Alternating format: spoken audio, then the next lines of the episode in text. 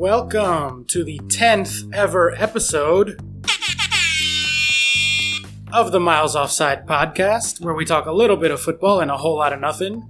My name is Oscar Puente, also known as Footy from Afar, and with me on this very special occasion, as always, is my co-host, Chuck Bailey. Hi. Hey Chuck, how you doing? Very well, mate. How are you? Good, good. Get excited. Uh, we're heading to Paris in about 24 hours, my wife and I. Um, really excited to head over to Europe and see some cool stuff. And Nice. uh, hang out with maybe you a little bit, but no Oh. spoilers for later on in the episode. Um, and with us, as always, on the other line is super producer Ian Stimson. How you doing? You well? Yeah, I'm great, man. I'm great. I got a fresh haircut today, so we're all sporting the the buzz cut look. And uh, some rumors that Chelsea might actually make some signings today. So it's actually kind of an exciting exciting day. How about you? How's Peterborough doing? Peterborough beat Bristol Rovers, got off to a winning start, so I'm I'm feeling Heyo. good. I'm feeling good. Good start. Good start. Nice. So uh, so this week we're gonna try to start getting more towards our regular season format. Um, as you probably all know, game week one is this weekend. So we're gonna go through a bit of news first. So we're gonna kick off the episode with some news. Um, then we'll go through our main topic for the week, which for this week is going to be fantasy Premier League and draft fantasy. Um, so a bit of a sidetrack from our usual topics. And then we will uh, take a look at the upcoming fixtures. How's that sound to you, boys? Sounds good. Sounds sounds like we've got a format. We're almost like we've been doing this for a little while. Ah, well, this is this is episode ten. It's it's very symbolic. We're in double figures now. Woo! So ten. hang on, I got I got a air horn ready to go. Oh, hello. There you go. That's the episode ten air horn. Very excited. If you want to send me that, I'll drop it in properly, Oscar. That's All right, cool. it's just an app, so all right. Let's just yeah no, just leave it as that. Leave it. As Okay, fine. Don't use the talents of a sound engineer. Just crudely hold an app up to a microphone. uh, I feel like it's true to true to true to our spirit, you know. All right, so looking at the news, big news today is that Adama Traore has signed for Wolves. Biggest story of the day. Is that right, Chuck? yeah. Yeah, so big. Um, yeah, overrated signing a little bit. I don't, I don't, I don't know why is everyone going so crazy. Like I've seen Adama Adama Traore play and knew about him before Palace played him and was absolutely terrified. And then I watched him and realised like he's really, really fucking fast, and that's about it. yeah, yeah. I mean, I don't. I haven't really seen him that much. I have read a ton of articles about how much of an amazing dribbler he is. Um, and his stats are through the roof, like his take-ons per ninety and his successful dribbles per ninety and all that. But I mean, I mean, if if you're Usain Bolt and you take a ball and smash it past someone and then just blazing run, like it's quite easy to have successful take-ons and and dribbles. Yeah, actually, speaking of Usain Bolt, that was one of the headlines I saw. Is that he is excited about joining Australia's Central Coast Mariners for an indefinite trial period. No way, he's actually got. Yeah, that's the headline. On, I didn't click the article, but that is the headline on the BBC football page. Amazing. Um, so I'm sure his stats will be on all the lists next year. yeah. yeah, fuck me. How many million does Usain Bolt go for? Should we should we do random transfer generator now? yeah, right. Hey, we're not the Daily Mail, all right? We're not making up news stories for no reason. I wonder what Dave will think of that. Listener Dave Mateo, um, as a Melbourne Victory fan, how he feels about Usain Bolt sprinting at victory. Ooh, that's a deep cut knowledge of our listeners there. I knew he was Australian, but I had no idea where. Uh, Chuck Chuck takes a deep personal interest in every one of you, Yeah, I like to follow you all. Parked outside your house. Oh, that was Yeah. you. Go through your bins. Uh, by the way, thanks, Dave, for all the dealing with all the shit on Twitter of all the people DMing you incessantly after last week's episode. We do appreciate Yeah, nice it. job, nice job. Just in case you didn't listen last week, um, we've made some predictions. So if you send who you think is going to win the Golden Boot, uh, how many goals there's going to be in the Premier League, how many cards, who's going to win the Champions League, um, just send that to Dave Mateo da- at Dave underscore Mateo on Twitter. yep. Please DM him as much as possible. I'm sure he loves it. Poor Dave. Yeah. All right. Um, so actually, the big stories for the last 24 hours have been my beloved Chelsea and all their goings on as the end of the transfer window rapidly approaches. Um, it doesn't seem like there's many other teams doing much. Um, there's a couple of rumors about, let's say, Pogba leaving for Barcelona, actually, so maybe let's start there before we go to Chelsea. Um, Pogba to Barcelona, is that happening or is that not happening? Stimmers go. I don't know. Is this a is this a Mourinho driven thing or is this a Pogba Pogba driven thing? I don't. I can't really work this one out. What do you think? Um, I think it's bullshit.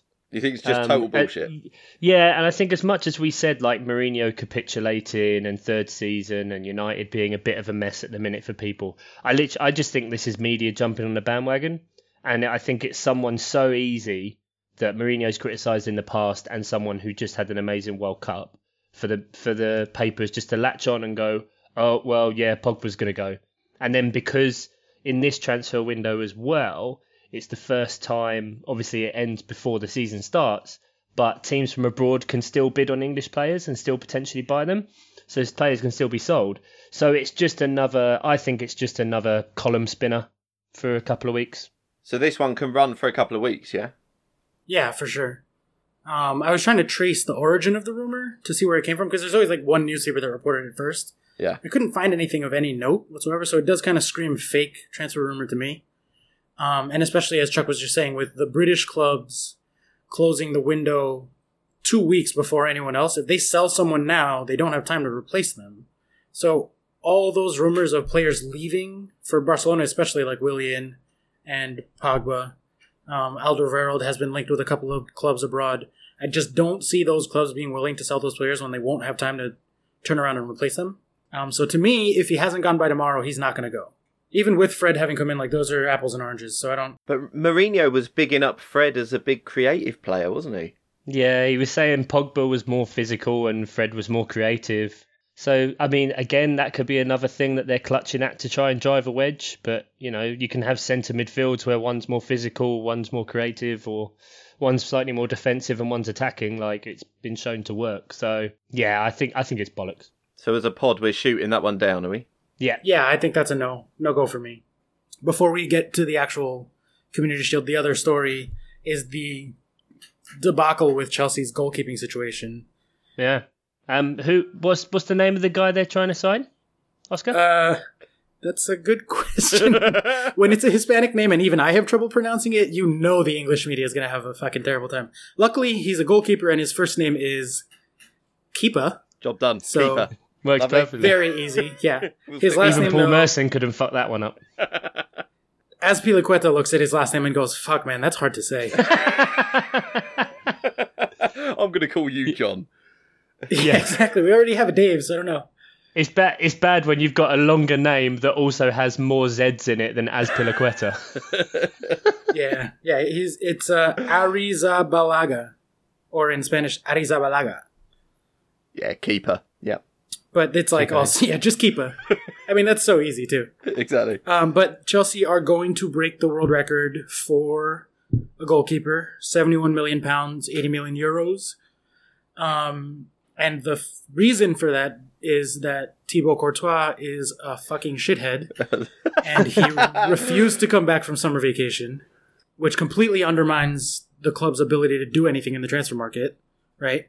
So now they're going to have to sell him for cheap, and they're going to have to overpay for whatever keeper they bring in. Turns out is going to be Kepa, because everyone else in the market knows that they're desperate. So, you know, thanks for that, Thibaut. I mean, who? Uh, I mean, can you honestly say you've never been on holiday and gone? You know what? I can't be bothered to go back to work. or when you've or when you've booked the time off off of work, booked like an extra three four days that you're not going to be away, but you're going to tell people you're away. Yeah, just come home and just like relax, Oh yeah, take a vacation from your vacation. Yeah, absolutely. No one from your work listens, do they, Chuck? No. God, I hope not.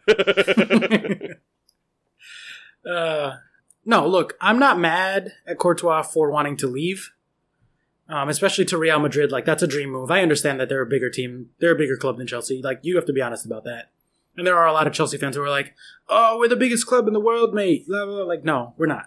That's fine. Real Madrid's bigger than us. Um, and Courtois' kids are in Madrid, um, because when he was on loan at Atletico for three years, you know, he had kids. They go to school there. That's just where their lives are. So he misses his family. That all of that makes sense. But you got to go about it in the right way. Like you can't just not show up. That's not like it's crazy. I don't know. Uh, What do you guys make of that as outsiders? Do you think I'm angry for being unreasonable, or what's the deal?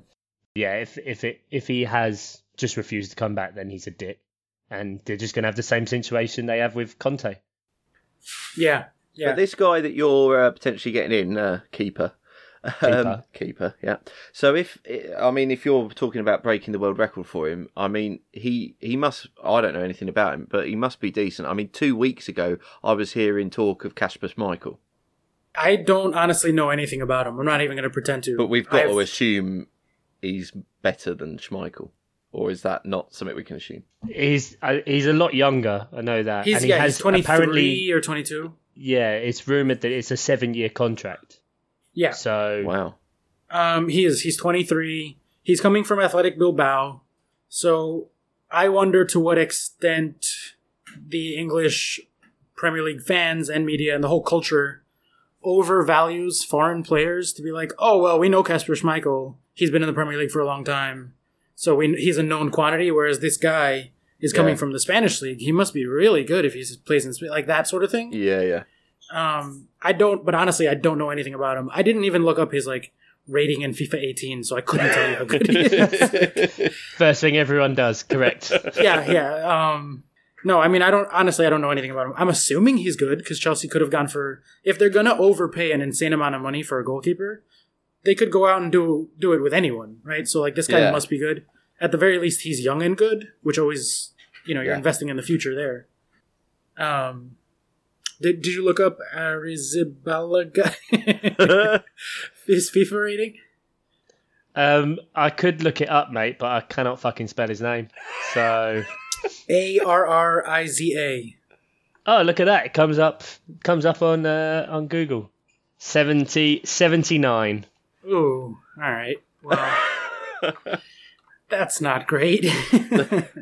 How uh, how well researched are these FIFA ratings? I remember like uh, Everton and a few other clubs used Football Manager ratings for a long time. I mean, are these uh, they're pretty pretty decent, are they? Yeah, well, Football Manager more than FIFA. Yeah. Football Manager Yeah, Football genuinely Manager do get sure. contacted by like lower league clubs and and have reported as using Football Manager for scouting. Yeah. Um, not only that, but I think Football Manager's been cited as grounds for divorce in like 48 has. Times has, in yeah. the English civil courts. Yeah. So that's great. Yeah. I, I stay far away from Football Manager. I'm a FIFA only kind of guy because I know once I do open up that Pandora's box, there is no going back. Oscar, we would never see you again. It's Yeah, I'm it's- sure. I know. It's serious. so much stats. Yeah. Oh, I love My. God, Don't I used to love me. it so much. I've I've been off it since 2015. Good for you. Is there a 12 step program for that? Or Yeah, I've got I've, got- I've got my tokens or whatever it is. Yeah, my chips. um, yeah. Wow, 79. That's not great. Oh, It's a we've really huge step down out, haven't we? from 90. Yeah, that takes the wind out of my sails. Don't worry, mate. You got Rob Green there.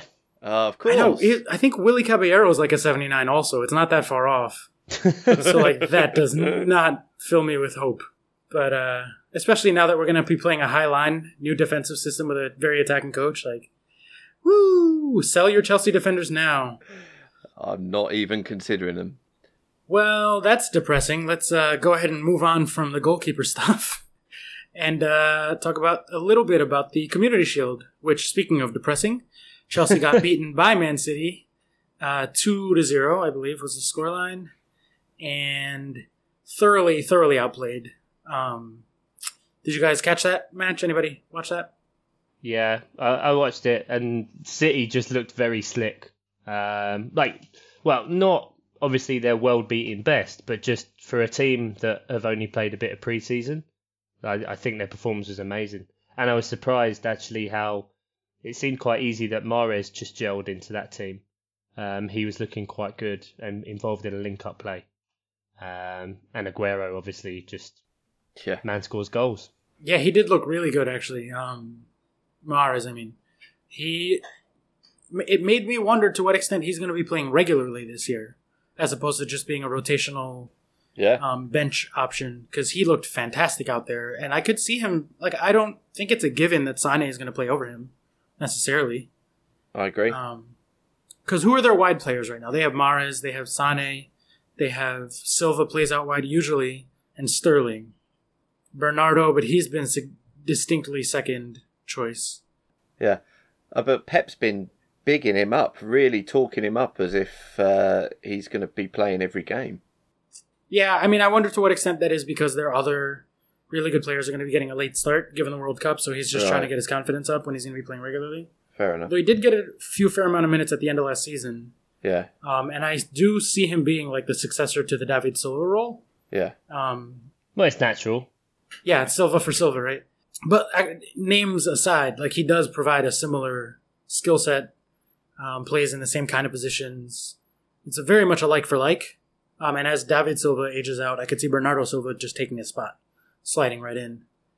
Um, and he looked pretty good in the Community Shield too. Uh, Stimmers, did you catch the match? yeah. I mean, it's it was a bit frightening. I think I, I they look like a team who could defend a title. Not uh, not a problem really. So yeah, it was. Uh, I mean, I, I was I was thinking about you while watching the highlights because I was thinking this it doesn't look good for Chelsea. This, I mean, you can't. It's one match and it's essentially a friendly, but yeah, didn't look good. Yeah, it didn't. It didn't look good at all. Like there was, there's really no uh, good things to say other than like, again, the fact that hopefully it'll get better when Hazard and Kante are there. I mean, they, it will get better with Hazard and Kante. They're two of the best players in the world. Um, but to the extent of like how much better will it be, uh, remains to be seen.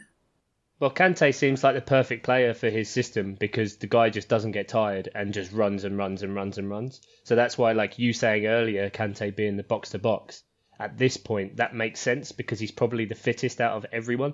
So, like, he can do that all game. Mm, yeah, he's very fit, especially when he's wearing a three piece suit. or is uh, or is that not what you meant? That's oh, Uh, never mind. no, no. But Um, I'll, I'll take it. Man, man's good looking. He is. He's, he's a handsome boy. He's so happy. There was a there was a video there was a video of him with his family, I think, um, just after the World Cup, and they won. They went round and they were all just had like the exact same smile, like just from ear to ear, like nothing could ever bother me. Like oh, it was just so nice. It's lovely. Infectious happiness. Hmm. He is uh, my Chelsea jersey for this year. I always buy a new jersey at the beginning of every season. Um, and I think very carefully about what player's name I'm going to get on the back. And this year I got N'Golo Kante, so Lest we forget your Torres Asia Trophy jersey. I always think very carefully about the jersey I'm going to buy. yeah. Did you not especially after did you not buy a Courtois Community Shield uh, top? No, that'd be that's a good collector's item though.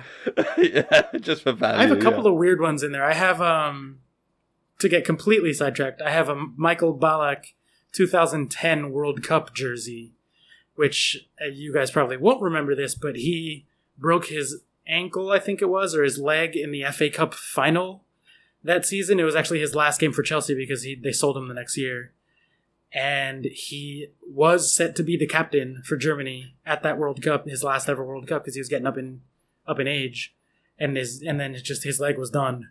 And so I bought that jersey, and like a week later, he was out, and he never played for Germany again, and he never Right. played for Chelsea What again. What the fuck are you thinking buying a Kante shirt? What are you thinking? You're Yeah. the curse. You're like the Madden curse, but for Chelsea players.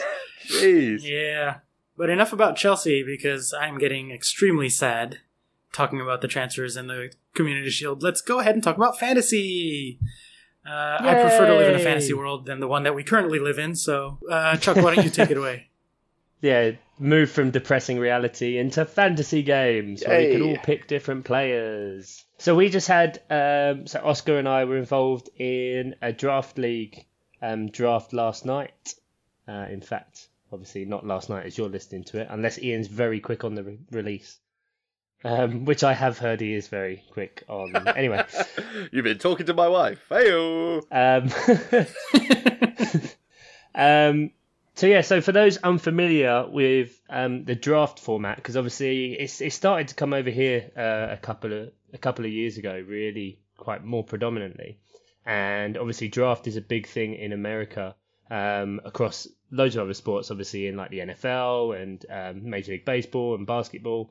So, Oscar, can you give like kind of a a thirty second rundown of what draft is compared to like normal fantasy Premier League? Yeah, so in Fantasy Premier League, you have a budget and you buy players for a certain price. And hypothetically, you could have the exact same lineup as two other guys in your mini league or five other guys in your mini league if you all make the same choices. But in draft, if I take Sergio Aguero, then no one else gets to have Sergio Aguero. So each player only occurs once in a league, and so you have to spread out your picks uh, more strategically. You can't just say like, "Oh, I'll have Aguero because he's great," or "I'll have Kane because he's great." One person gets Kane, so now you have to be willing to take, you know, Adama Traore from Wolves. let's say. I know Chuck's gonna pick him up the moment we stop recording.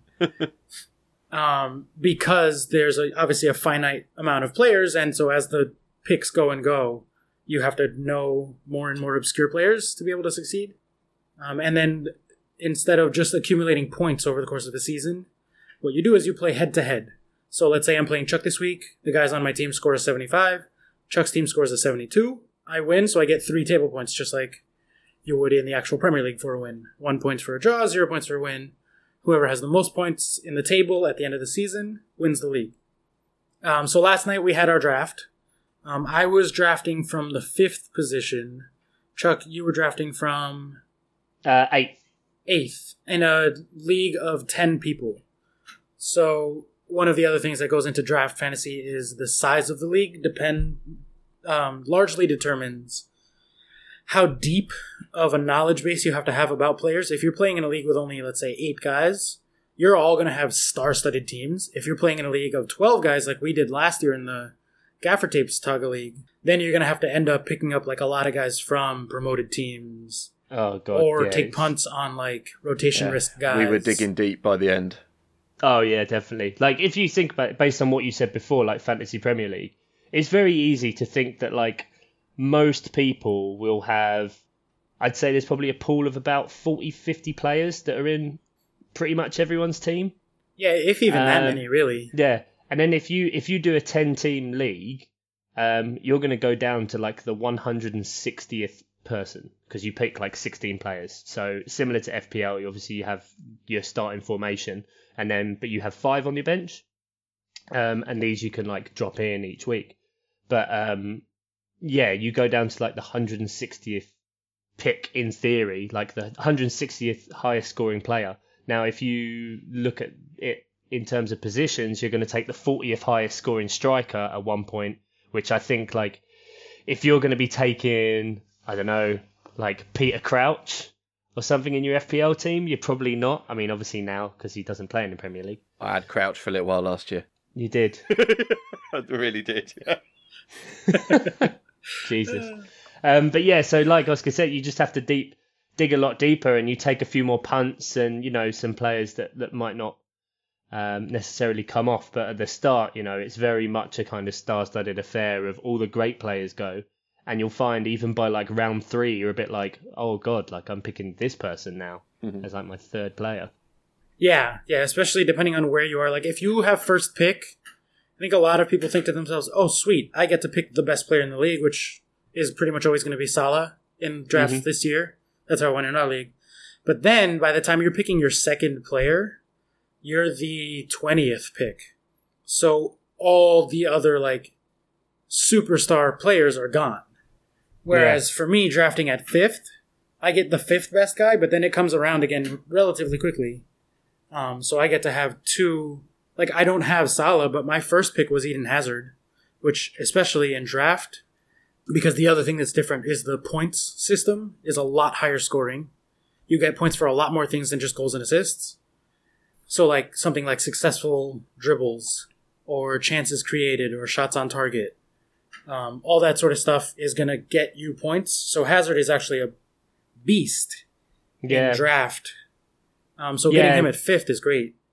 Yeah, definitely. And draft, so the the extra things that you get scored on is kind of uh, to compare it to FPL. It's all of the things that go into making like bonus points.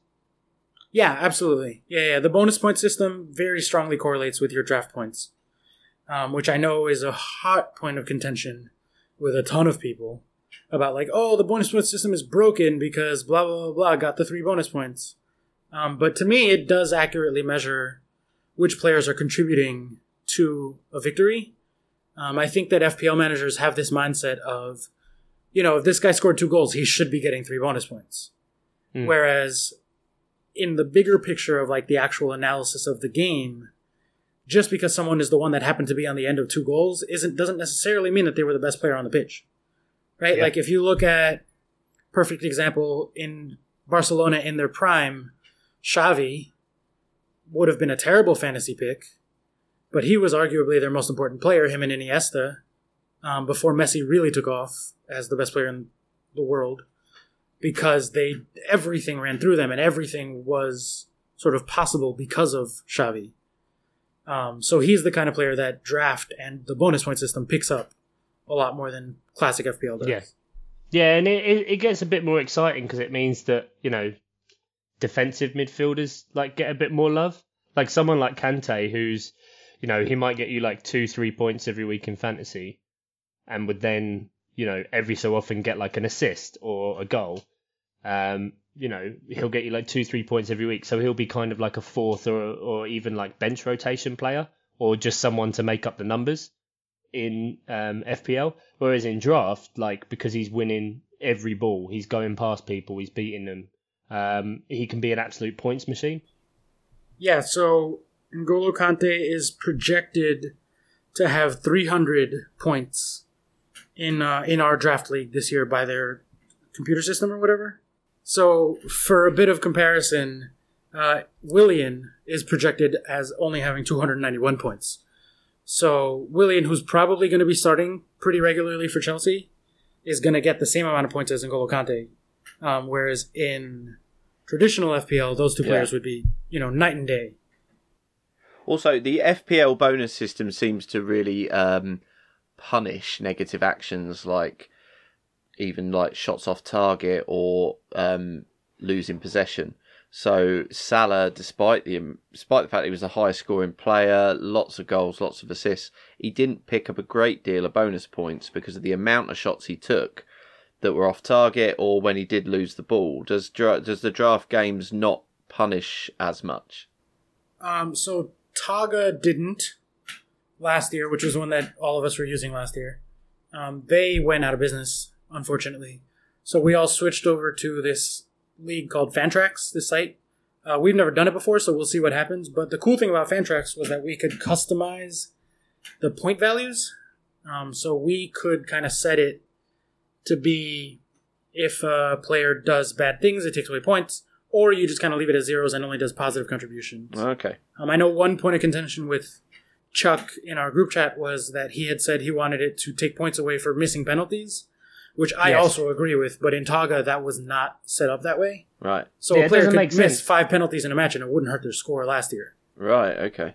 Yeah, it's fucking mental. Missing a penalty is like one of the worst things you can do in football. Yeah, I, I agree completely.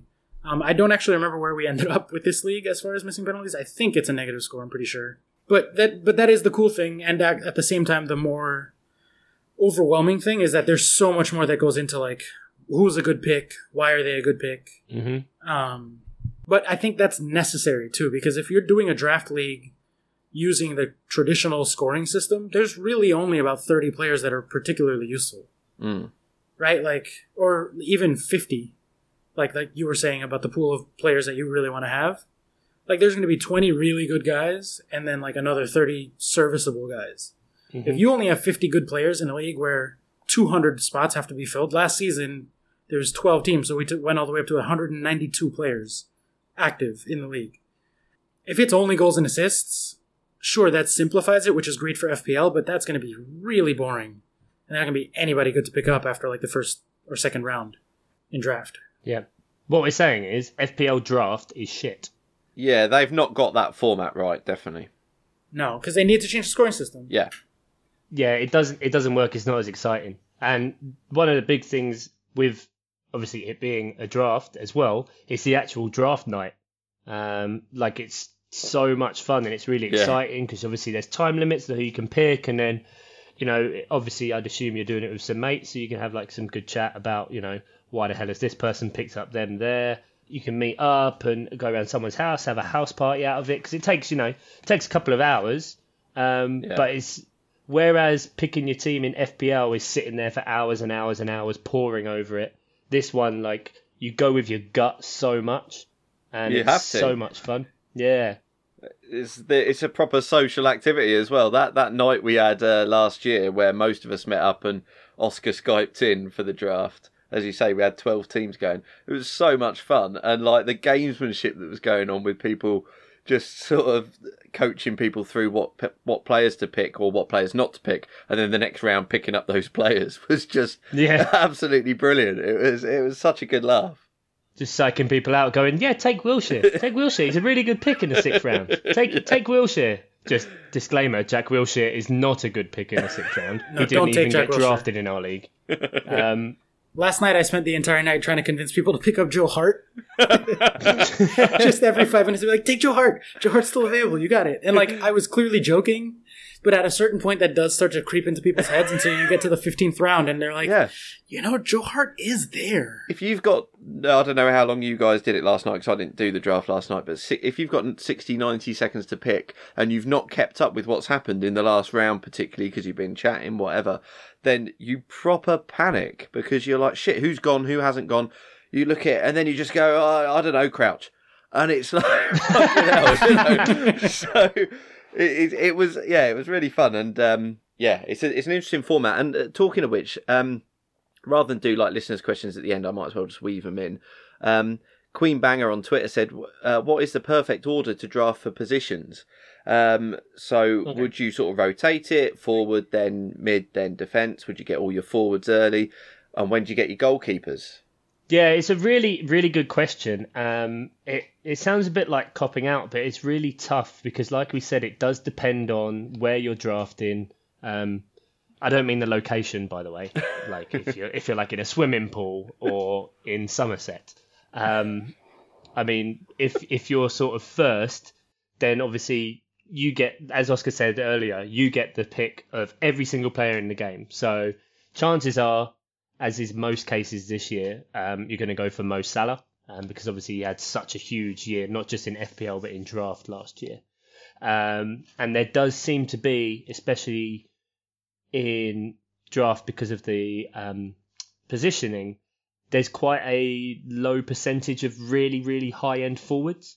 So, you know, if you- if you take for example our draft, so we had ten people, um, eight forwards went in the first round, and two midfielders. The two midfielders, KDB and Christian Eriksen.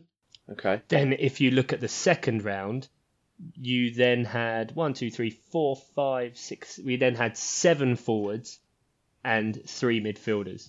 Um, and very quickly, you know, you go from forwards in the first two rounds of being, say, Mo Salah or Harry Kane or Romelu Lukaku or Raheem Sterling in sort of round one, round two, to going in the third round, someone taking Heung Min Son because they haven't been paying attention and didn't know he's going to the Asian Games or whatever.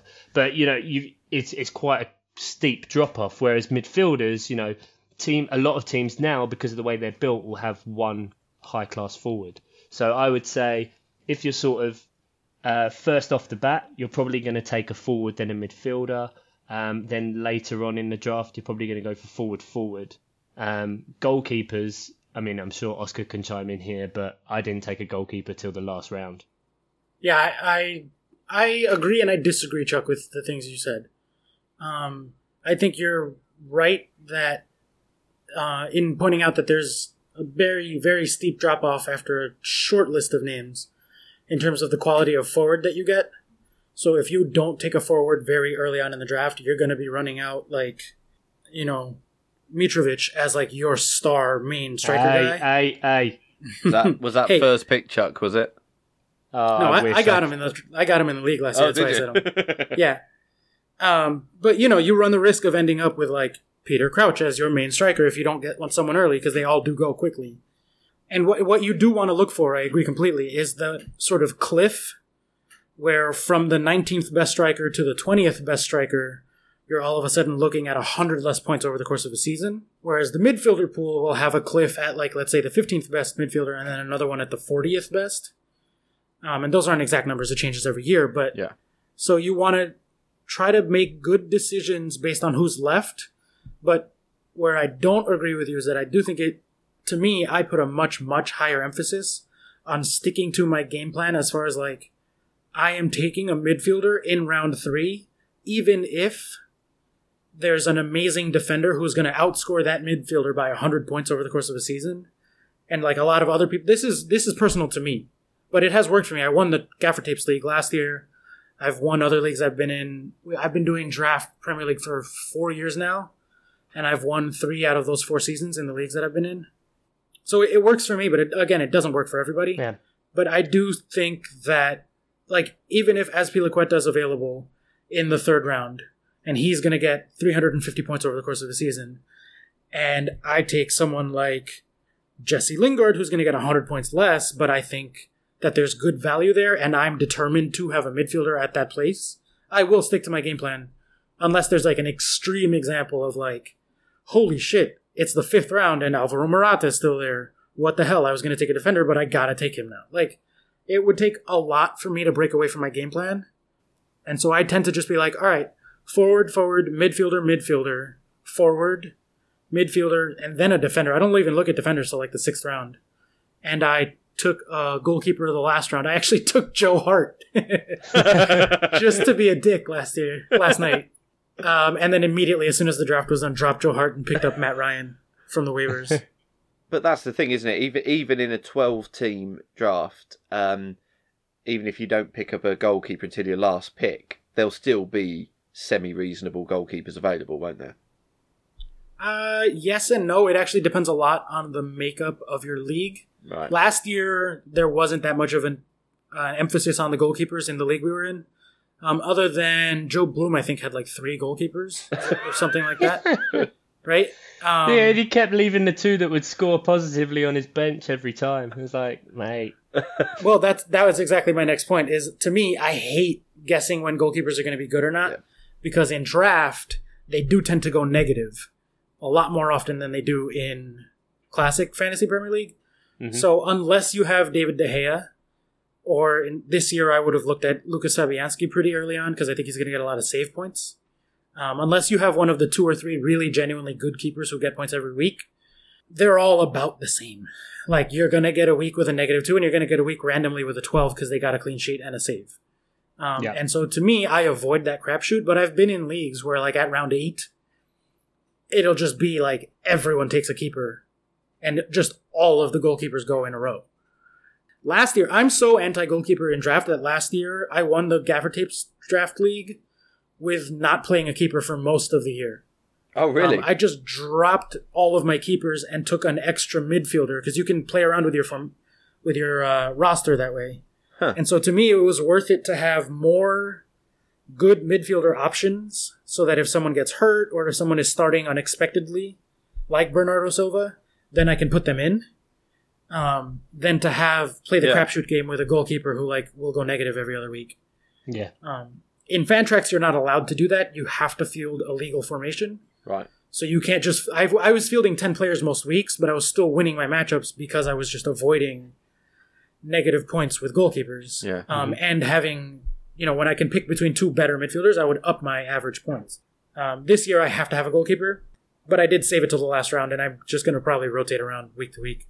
Yeah, you can definitely stream like goalkeepers just pick up and put down because like exactly like Ian said, you know, if you unless you've got people that are going to take two or three goalkeepers in a 10 team league, you should still have 10 starting goalkeepers um, to pick from every week. So you can just go by fixture um, or you know the one that you think is going to get the the least negative. But yeah, you, you you definitely have to weigh up right you know, let's say for sake of example, I was picking eighth in my league, um, and so I got Christian Eriksen there, who is an amazing pick um, for uh, for draft um, because he just consistently gets points all the time. But then it came round to my second pick, and I know then that's pick thirteen, but I'm not going to pick again until pick twenty eight. So then you've got to figure, oh well, do I really want this player because I know that they're going to be gone by the time I get to 28. So I ended up taking Wilfried Zaha at 13.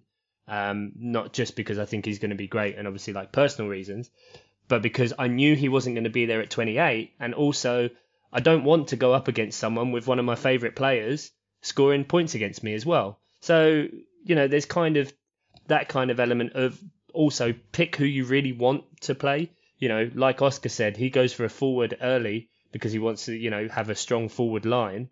Um, because that guy's, you know, that guy's leading your attack. It's kind of psychological for you. You don't want to open it and see, oh god, my striker one is Peter Crouch. Um, sorry, it's to keep picking some you. bashing. He, did, he, he scored some points for me last season. It's fine. Some points. Some, points. Yeah, he, Um, he you know, appeared.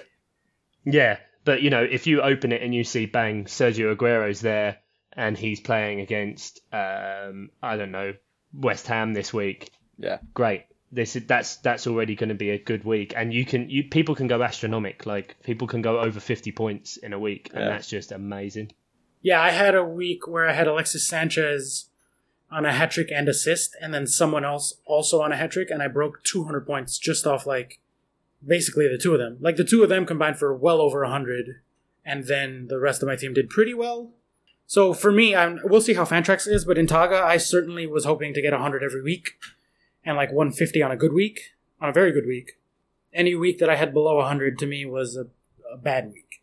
Whereas in FPL, like I will and we'll we'll move over to FPL I think pretty quickly because we have been on draft for a little while now. Um, but on FPL, I'm I'm not very good at it. I will definitely have weeks where I get like a 30.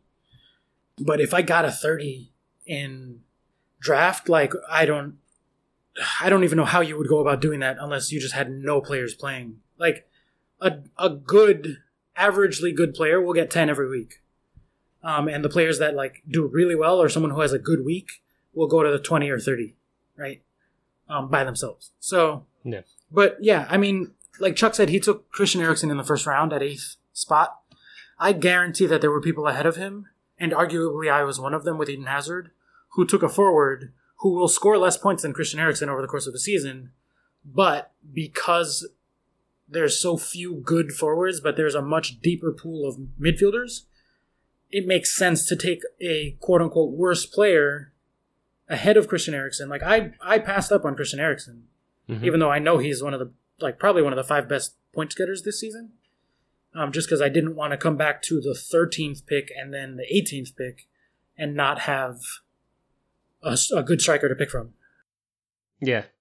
And especially because I knew the guy picking two after me was a Tottenham fan. So there's no way Christian Eriksen would have still been there, you know, for me to go around. So there's all those kind of things to factor in. Um, we'll post up our draft board so you guys can see kind of, you know, all of us, I think all of us have played draft before, so we kind of understand like the scoring systems. So you can see the types of players that go when and where. Um, and obviously, gradually, once you get down to the lower rounds, like there's a lot of punts, like because in theory you've already got your starting eleven. So you know we had some people going for Luke Shaw, we had some people going for Toby Alderweireld really late because of the Man United move. Um, personally, I went for Batshuayi really really late um, as 16 because potentially he could end up being Chelsea's starting striker. I'm not really losing anything at 16th. There's no real value there that I'm really Yeah. missing out on that's going to be a guaranteed starter. So save those kind of spots for, for a few punts as well because it makes it a bit more exciting. Yeah, like last year I took Santi Cazorla as my last pick Hmm. on the off chance that he would come back healthy at some point. Yeah. He Yeah, he obviously nearly nearly lost his leg. Nearly, Yeah, nearly so lost that his didn't leg. work out. but if he had, that would have been a great late round pickup. If he had lost his leg or if he hadn't lost his leg. Had come back. healthy. Oh right, it did sound like you were suggesting a unidexter for the. well, if they put Yeah. those Oscar Pistorius like uh, curved backwards things, I feel like that would give him an unfair advantage. Join us next week when we talk one-legged FPL. um, before we move on to, to like more classic FPL in our teams, there, Chuck, what's your from the draft last night? What's one pick that you think was sneaky good from your team? Like one pick that you were particularly proud of? You know, in the in the later rounds, like obviously getting Christian Eriksen is a great pickup, but everybody would know Yeah. that. What's one Yeah, that you're particularly proud of? there's no real sneaky pickup um, early on. Um, I did like getting um, Jorginho in the fifth round I think he's someone who, in terms of normal FPL, won't be too great, but in terms of draft, he'll he could get like a lot of points. So I was surprised, especially as as he's a, a shiny new plaything. You know, for him to still be on the board after you know Giroud had already gone, Morata had already gone from Chelsea. Um, I think that was kind of a, a good one that stood out for me. Um, Yeah, that I I really liked that one. And in the moment, I side texted you, and I was like, "Ooh, nice pickup." That was a good late one. Um, for me, I got, I think, in You're going to have to look quite far down, Oscar. You didn't go well at the first. For all of you saying that you have a clear game plan, taking Riyad Mahrez on an auto pick in the second round is is that normally in your plans? Or? yeah, so I was complaining about this earlier, but the my computer's audio, I guess, was off because there's Mhm. an alarm that goes off when it's your turn to pick. Um, and I went up to get a drink of water, and the volume was off on my computer. And by the time I came back, the auto draft, or in other words, the robot on my on the computer system, had chosen for me in the second round, taking Riyad Mahrez, which was not my plan to take a rotation risk with my second pick. But I did get Mitrovic in the eighth round, which for someone who's going to be starting regularly and going to bang in a few goals, um, having a striker that's going to play regularly and has a decent amount of upside, dropping all the way to the eighth round, I was very happy to make that pick. Yeah, the the big big men up front get points. But you mentioned rotation risk. Like, is uh, the Fantrax the same as Togga was last year? That you, when the lineups get announced, you've got time to change your team. Yeah, so you have that's that's my favorite thing honestly about draft other than the scoring system is that you have until 1 minute before kickoff to change your lineup before a player gets locked in and it, there's not a deadline for the entire weekend. Um so like Leicester plays United this Friday. Uh, and I have until one, one minute before that kickoff to put in or take out United Leicester players from my lineup. After that, they're locked in either on the bench or in the lineup. Mhm. But I can still move around guys that are going to play or not play on Saturday, Sunday. Um, and obviously, since it's a minute before and lineups get announced an hour before, I can look up the United lineup and say, oh shit, Jesse Lingard isn't playing this week. I'm going to put him on my bench. Or alternatively, having someone who's a rotation risk is not as much of a risk because you just look for the lineup and you put them in when they start. So, Yeah. one thing that there is like more advanced level strategies that can be built around that. So, I took Willian and Pedro with back to back picks, I believe, or one, two rounds apart maybe. Um, because normally you would want to stay away from those guys because they're rotation, but they'll rotate for each other. And when Willian plays, or alternatively when Pedro plays, they both get 20 points. Right? So I'll just put in whichever one of them is playing and I'll get 20 points out of that spot. As opposed to having a guy who gets seven every week because he's starting regularly, but he doesn't have the upside of that. And now I, you know, I'm getting seven out of that position from that guy playing as opposed to more likely to get 20, even though one of them is riding away with a zero on my bench. Um, because I can just put in the one that's starting after I look at the lineup. So to me, that's awesome. Yeah, it definitely it definitely makes draft a, a lot more exciting. The fact that you can, you know, you get that kind of tinker time um, to to pick up and put in players and just kind of weigh up, and whether you want to leave someone in there that is still, you know, I had Anthony Martial last year was a great example that I started him so many times, even when he played on the bench, um, because he would come on in like the 82nd minute and score a goal, um, or get an assist, or, or do something. Um, so you you learn all different kinds of tactics. I think it's much more um, much more engaging um, than regular FPL, where you kind of set your team and make like one change a week, or maybe more if you've saved transfers or you're going for points hits. But whereas with draft, you can constantly be picking up players that you don't have, offering to trade with people as well. We haven't really even spoken about Mm. trades, but that can be quite fun trying to convince your mates, being like, "Oh, go on, like you want to take this player, can Because oh, I guess I'll take Sergio Aguero for Christian Eriksen because Eriksen just got injured, but no one's really noticed yet, Yeah. and you know, like all stuff like that, and you get to, you know, you get to have a good good amount of fun with your mates as well. Yeah, thank you to our good friend Raf for giving me Sergio Aguero in a trade last year, uh, because that pretty much was the big thing that won me the Gaffer Tapes League. So But it's more that you traded two. He gave you two players that went on to have shining seasons, and you traded him like Gabriel Jesus, who got injured the next week, and Will Hughes, who got injured the next week. Yeah. That and he was at the he was in first place at that point in our league, and I was in like fourth. Um, Yeah. and that turned around pretty quickly after that. So I Thanks, get Raph. the feeling he won't like that mention as much as he did the other one. uh, he had a good draft last night, though. Yeah. So, um, so that'll wrap it up for draft. Uh, we're gonna take a quick break to refill our waters and stretch our legs, and when we come back, we'll talk about classic FPL and preview the first week of matches for the actual Premier League season. Woo! So we'll see you guys in a bit.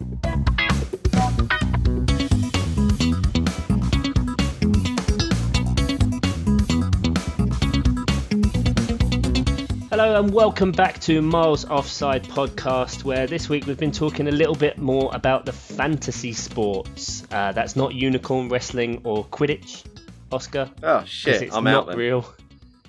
I'll have you know, as long as we're going to go on a sidetrack here, that I played at the actual Quidditch World Cup in 2015 or 16. Um, Uh-huh. and it was fucking awesome. So You there. played. Yeah. You played at the fictional, literary-based Quidditch World Cup. Yes. no, you know, it, it's actually. I actually. didn't realise you were in Harry Potter, mate. Sorry. And No, my son's gonna lose his shit when he finds out. Yeah, no, it's actually really, really fun in real life. Like, I used to be like, oh, look at those nerds running around with pipe between their legs or whatever. And then a friend dragged me to a practice one time. And I was hmm. like, all right, whatever, fine, I'll go. And I got there and they were basically playing rugby and dodgeball at the same time. And I was like, wait, this is fucking awesome. I get to hit people, tackle people, and then throw a dodgeball at their face? Sign me the fuck up. Um, and I fell in love and it's awesome. So, you know, make fun of me, It's just whatever. an excuse to wail on nerds. Yeah, exactly. Yeah. I'm by far the biggest guy, and I get to just hit people as hard as I can. It's great. You have a hard week at work, Friday night practice, and you just go. You put your your head down, your shoulders down, and you just you know beat in, beat in someone's face. but we're not talking about that. Yeah. Um, we're here Sorry. talking about Fantasy Premier League. Um, we've spoken about the draft format, um, but now we're going to go on to the more traditional Fantasy Premier League, the OG game, if you will, the one that you used to have to send in your picks by post or transfers. Ian, did you ever play when it was like that? I must have been playing fantasy. I mean, there'll be people who've been playing it longer, definitely. But I've been playing about twenty years. I think I played started playing the Suns Dream Team game where you had to phone it in or post it in. But I, I think the Telegraph was first in this country, so there, there'll obviously be people who played that. But yeah, uh, I definitely remember that key, keying in your uh, three-digit player codes on a bloody touch-tone phone, like so and spending about 10 quid entering your team and then spending money doing transfers as well. Yeah, in those days it actually did cost you a 100 million to set up a team. It's ridiculous, yeah. Um, now, obviously, it's a bit more streamlined. Apps and shit um, that are terrible. Um, yeah, I stick to the website because the app is garbage. yeah. yeah, the app's never been very good. It's a bit crap. Um, but we figured we'd kind of go through our teams a bit, um, talk some general FPL because that's how we kind of got to know each other. So, gents, who wants to start us off with their team? Who's brave enough to go first? We'll start with goalkeepers. Uh, I can start us off. I don't mind. My two goalkeepers. A lot of people tend to go big and just spring for the money on David De Gea or whatever. Um, I have always been of the belief that you should spend as little as possible on your goalkeepers, uh, just like I massively undervalue them in draft. Um, so I have two 4.5 goalkeepers. I like a home and away rotation system, meaning at every week I will have one of the two guys who is playing at home. Um, and I went for Fabianski and McCarthy. Okay, bold because you know McCarthy might not end up playing for Southampton, or he might not be their starting goalkeeper. Sorry, so definitely one to keep an eye on since they signed like I don't know they paid like twenty something million for a Man City youth goalkeeper. It's Damn. a bit weird, but easy trade because they're all four point five million. Right. Yeah, that's true. And if, honestly, if I end up playing Fabianski every match, I don't mind that. He gets a lot of save points. I'm fine with that. Yeah, well, that was that was kind of my logic because same as you, like I didn't want to spend much on my goalkeepers. Like early season I was very much oh I'm going to go for like Ederson or De Gea, but then I just figured go cheap, get someone who who can get you saved. So I went, I went for Fabianski as well, and then I literally just picked any 4.0 goalkeeper. Sit. So at the minute I've got Artur Boruc um, for Bournemouth. So if Begovic does get injured, then you know Boric might play. But I'm just going to play Fabianski every week because it doesn't matter if he's playing against someone like really good. You don't really get that much negative for letting in goals. Um, but the amount of saves he could make. He did great last season. Yeah, incredible for Swansea. Like he was playing for Swansea then, and you'd put him in your team. Um, and now he's playing for West Ham, who are a better team and have also improved really well, I think, in, in this transfer window. For me, it just makes sense. And he's, he's 4.5, like as cheap as you can get for a starting goalkeeper. So I have gone for reasons that might become clear. I, I had a bit of money to spend. So I've gone the opposite. I have sort of gone set and forget with Ederson. So I've got the Man City goalkeeper. Uh, my other goalkeeper is uh, Ryan, Brighton's goalkeeper, 4.5. I could have gone for a 4.0, but I don't. I don't like having a non-playing player in any position to start with. So even though I've gone expensive uh, for my first choice goalkeeper, I'd still prefer a playing goalkeeper for my second one. So that's fair enough. Yeah, I've gone Ederson and Ryan. So, question for you: Why Ederson over De Gea, and why Ryan over any of the other 4.5 keepers?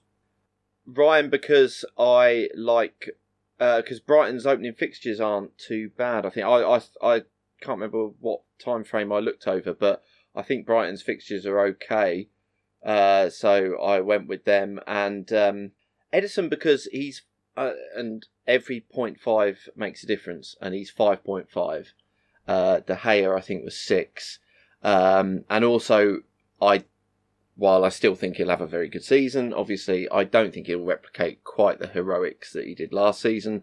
So uh, Ederson looks solid to me. Uh, there is apparently a chance that he might miss some matches if his wife gives birth, which is possibly imminent. But uh, that's another reason why I want a playing second goalkeeper. But yeah, Ederson will probably be my set and forget. That's fair enough, and I I, I can totally endorse everything you said regarding Ederson because I, I think it's the same. I think De Gea, as we've said last year, like he had such an unbelievable performance um, yeah. where he was just making tons and tons of saves, um, and Man United got 18 clean sheets. Ederson, who largely went quite unnoticed, um, still got 16 clean sheets and finished like 14 points below. So yeah. you think I had him for a while last season. He did very well for me. Really yeah, my my only caveat or, or question for you is: Do you not worry about not being able to have three City outfield players, like him taking that one is, of those spots? Yeah, exactly. That is the only worry, to be honest. Because if City absolutely lose it like last season and go crazy, then I'm going to want three City attackers. And yeah, that's. But to start the season, I haven't even got three City. You'll see later, but I haven't even got three City players. So at the minute, it's fine. Okay. If it becomes a problem, yeah, I can. But I can do that in one or two moves. I can sort that out. So yeah, I'm with you on that. I only have two right now. Um, yeah. I left 1.0 in the bank, um, which I guess for our American listeners who maybe aren't as familiar with the FPL setup, the idea is that you're kind of trading players like stocks and bonds. So you have a hundred million budget to work with, and you buy a player for a certain value. If they do well and they perform and they get popular, their price goes up. If they don't do well, their price goes down, and you have to keep it within that hundred million dollar budget. Um, so I'm sitting with one million in the bank, so I have 99 spent, but one in reserve, uh, specifically so that if I need to, I can bring in that third city player. Um, because the other thing that's different from draft is that you're only allowed up to three players per team maximum. So Ian, why don't you why don't you take us through your defence as well? Who's who's in front of Ederson and Ryan for you? So I'll go from uh, my most expensive down to my cheapest. Um, so my most expensive is uh, Robertson for Liverpool. I think he's a pretty solid pick. I've seen him in a lot of teams, to be honest. So uh, yeah, I don't think I'm uh, particularly pulling up any trees there. My next most expensive is Patrick Van Aanholt uh, yeah. on Palace. He's 5.5, which I must admit, I feel like I'm spending money for the sake of it there, but we'll see. Uh, it was him. I, I, I originally had Sakho for five, and then I had an extra point five, and I thought, screw it, let's go for a slightly more attacking chance. Um, I've got. I don't know how to pronounce this. That that bodes well, doesn't it? Wolves defender Bowley or Bolly. I don't know. Is it? Bowley. I, I think of probably it as Bowley. Bowley, Yeah. like roly poly. Okay. Okay. Could have gone for any of the Wolves defenders. I just thought I'll have stick one of them in for 4.5. I've got Steve Cook for Bournemouth for 4.5. And then, um, and this is actually uh, uh, our friend uh, Padful, who always retweets us, God love him. Um, Padful, who um, asked a question about Wan Bissaka, the Crystal Palace defender, because he's 4.0. And is Mm. this right? He's he's played in every pre-season Palace game, or certainly the vast majority. Yeah, pretty So- much. He looks like he's going to be starting. A 4.0 starting player is pretty rare. So, I mean, it, every 0.5 counts. I mean, I've spent it on Patrick Van Aanholt, but, but um, but yeah, Wan Bissaka, if he's going to be playing regularly and starting at 4.0, you've got to have him.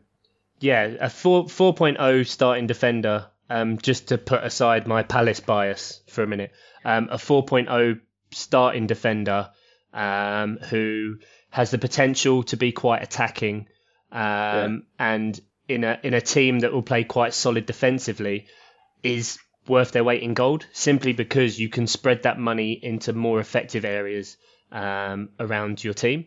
So Yeah.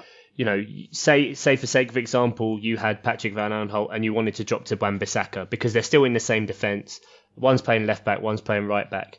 Um, The difference between them this season, if they both do really well, can probably be about 30, 40 points.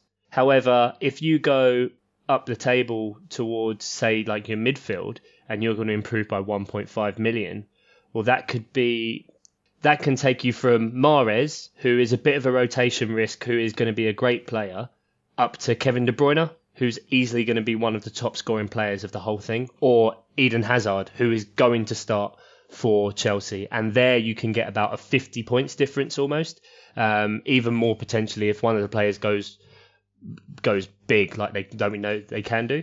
Um, so I think Wan-Bissaka is is a very good pick. I've got him in my team at the minute. He is very much a kind of hipster choice.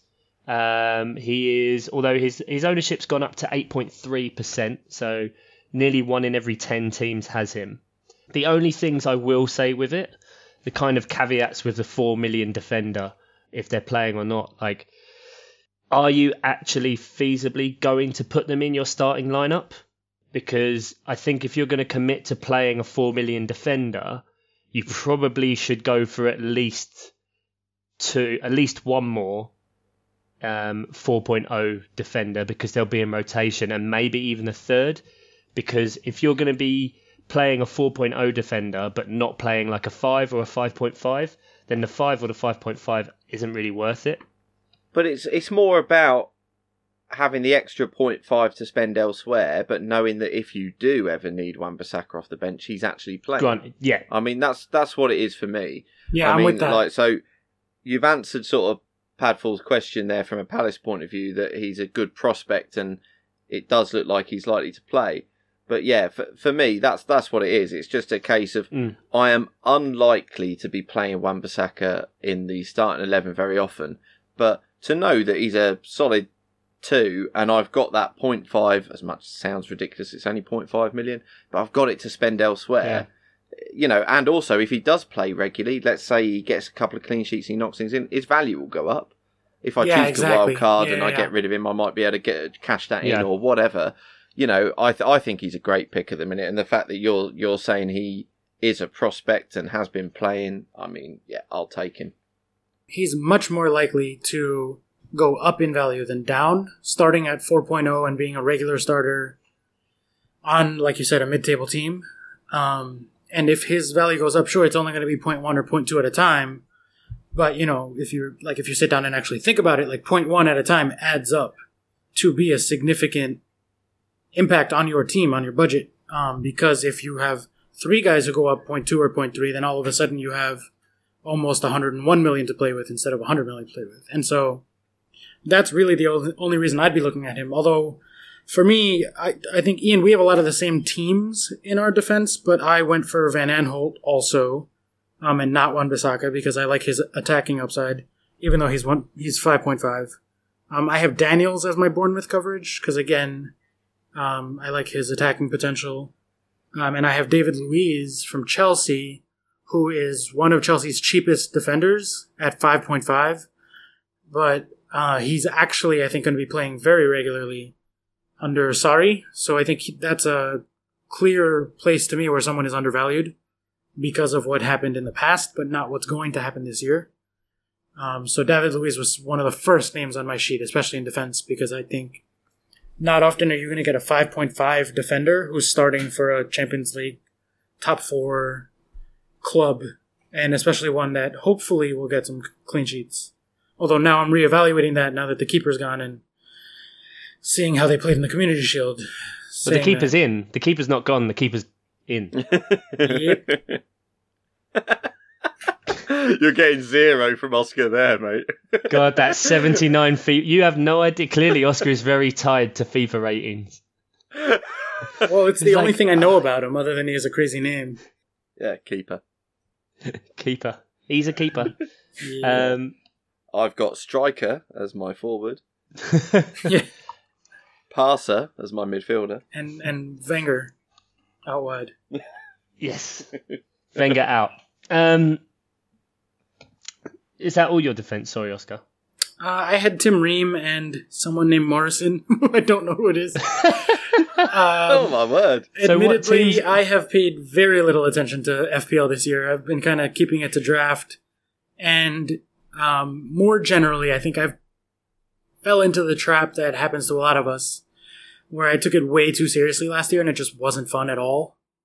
Um, and I have enough stress from my job and my life and if it's fantasy sports and the whole point is that it's a, a fun escape activity to do, but then all of a sudden you're taking it too seriously and you're poring over articles and listening to 17 podcasts and like getting in arguments with people. Like it, it just stopped being yeah. fun. So this year i threw a team together like the day that it opened. I've looked at it like once or twice. And i'm and like i think i put morrison in there because someone on twitter told me it was good. I read an article and, and I was like, yeah, that sounds good. And then five minutes later, I immediately forgot about it. Um, but if he's a bad pick, please tell me. Sean Morrison from Cardiff. I guess he has a lot of attacking upside. I'm guessing. Well, Car- the thing with Cardiff is they're they're kind of they seem to be being picked as the whipping boys for this year. Yep. Now, War- yeah. Warnock is known for being a very sound defensive manager and traditional English um, prick. Yeah, the Warlock, as the Palace oh. fans call him. Um, such a knob. Yeah, and time and time again, it hasn't really worked in the Premiership. Mm. Um, so, especially early on, like you know, Cardiff have a lot of really cheap options for a reason. Like they have yeah. no play. They oh wow, I didn't realize this actually. They have no player that costs more than five point five million in their entire squad. In the entire squad. That's insane. Jeez. That being said, as you were talking, I literally transferred him out, and I picked up uh, Pereira from Leicester because I drafted him last night, and he looks like a really high attacking upside uh, defender. So I just switched him out. So okay, and my defense, um, so kind of similarly starting from well, obviously we already know I've got Wan Bissaka um, in there because, like we said, 4.0 he's playing, he's good for rotation. Um, at the other end of the scale, I've got Benjamin Mendy, um, mm. just because uh, I like that orgasmic sound right there, Oscar. Um, um, I bet just because, do. yeah. one more time, one more time. Sorry, anyway, um, nearly there. Um, just because last season when he came in, he was incredible, and it was such a shame that he got injured um, so quickly. Um, and then obviously he was with France at the World Cup, weirdly, even though he like hadn't played for City apart from like the last few games. And the last few games he didn't look good, but you know he'd just come back from um, from the really bad injury. I think it was his ACL maybe. And so he's come back from France, and then looking at him playing against Chelsea in the Community Shield, he just looked amazing, like just mm-hmm. marauding up up the the side of the pitch. Um, and obviously, he was one of Pep's big signings before that he hasn't got to use yet. So he's kind of like a new toy for Pep almost. So I think he's going to be using um, Bendy Mendy like as much as possible. Um, yeah, that's so a that's a great pickup. How much does he cost? I don't actually know. six million. Six. Yeah, Six see, that's a bit so- steep for me. I never spend six on a defender if I if I don't like like Marcos Alonso. I had that one year that he was insane, but Yeah, for he is part. big, but but I'd value him higher this year than Azpilicueta and Alonso that are at six point five, for example. Hundred percent. Yeah. Um, Yeah. Tottenham, every single defender is six million. I think they have Jeez, seven of yeah. them. Yeah, so Ben Davies, Jan Vertonghen, Kieran Trippier, Davinson Sanchez, Serge Aurier, to, um, Toby Alderweireld, and Danny Rose are all six million for Spurs. damn. And so, you know, to kind of throw that in there as well, stick away from the Spurs defence because God knows Pochettino loves rotation and six hmm. million on a defender is not a risk you want. Like, if it turns out that Mendy is a big rotation, I, I could see myself dropping him very easily. I don't think he will be. unless, I think yeah, Pep's playing him. I think so. yeah. but you know, the only reason I'd keep him is if, if when he's going to play, he's going to go huge. So like, Yeah. I'm happy with that, and I'll just leave him in my team. You know, he's cheaper than Nicholas Otamendi. He's cheaper than Kyle Walker on the same team. Um, so yeah, I think No. you know, I'm, Definitely the best value way into that back line other Yeah. than Ederson. But, For yeah. sure.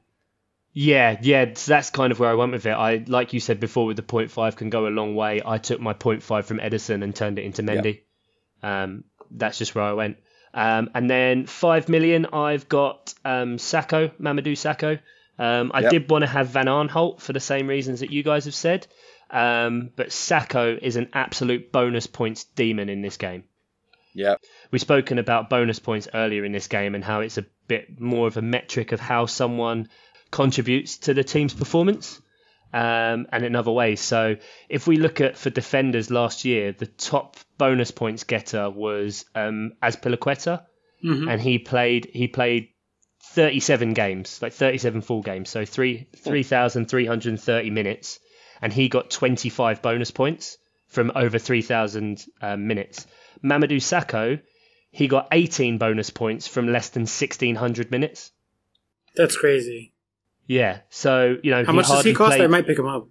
he cost five million, so he's 0.5 cheaper than Van Aanholt. Um, he he looks really good going forward. Again, like as a Palace perspective, um, injury is a bit of a worry. Him and James Tomkins in their last 20 games when they've played together in defence, um, Palace haven't lost.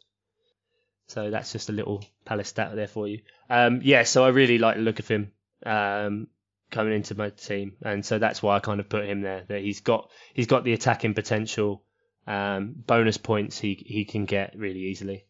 Um, and then the last spot is a 4.5 that I'm I keep putting people in and out, but at the minute I've got Kiko Femenía for Watford, Mhm. um, just because I've seen somewhere that he's playing out of position.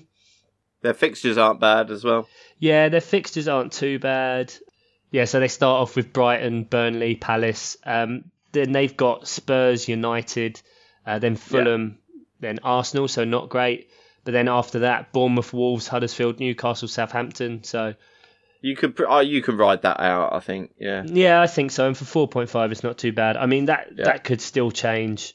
There's you know other options I could go. I could even like we said about it so many times, drop him down 0.5 and find another 4.0 in there. But yeah, that's that's my backline.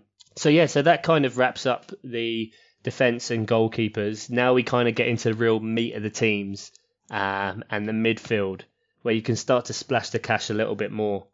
Um, personally, I don't know about you boys, but I had to go with Mo Salah in the midfield at 13 mil. Yep, I have him. Yep. Me too. There's no way. There's we no way go. to avoid it. Um, Really, like there, with how many players are going to be out at the beginning of the year from the World Cup and all that, like he's must have. Yeah. Yeah, World Cup was definitely a huge factor in mine. Like when I first did the teams, I kind of I talked myself out of Salah and left him out for a long time. And you you can build like a really really good team, but he's 13 million and he's 50 percent owned.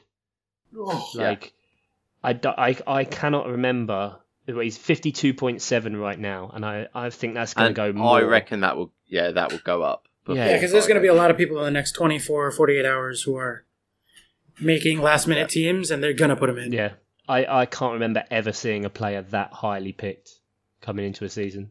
But the, and, and the downside of not owning him is really bad in comparison to the upside because, like, if Salah doesn't do well, all of us owners, like within a few games, if we want to, we can jump off of him and spread the funds, do whatever.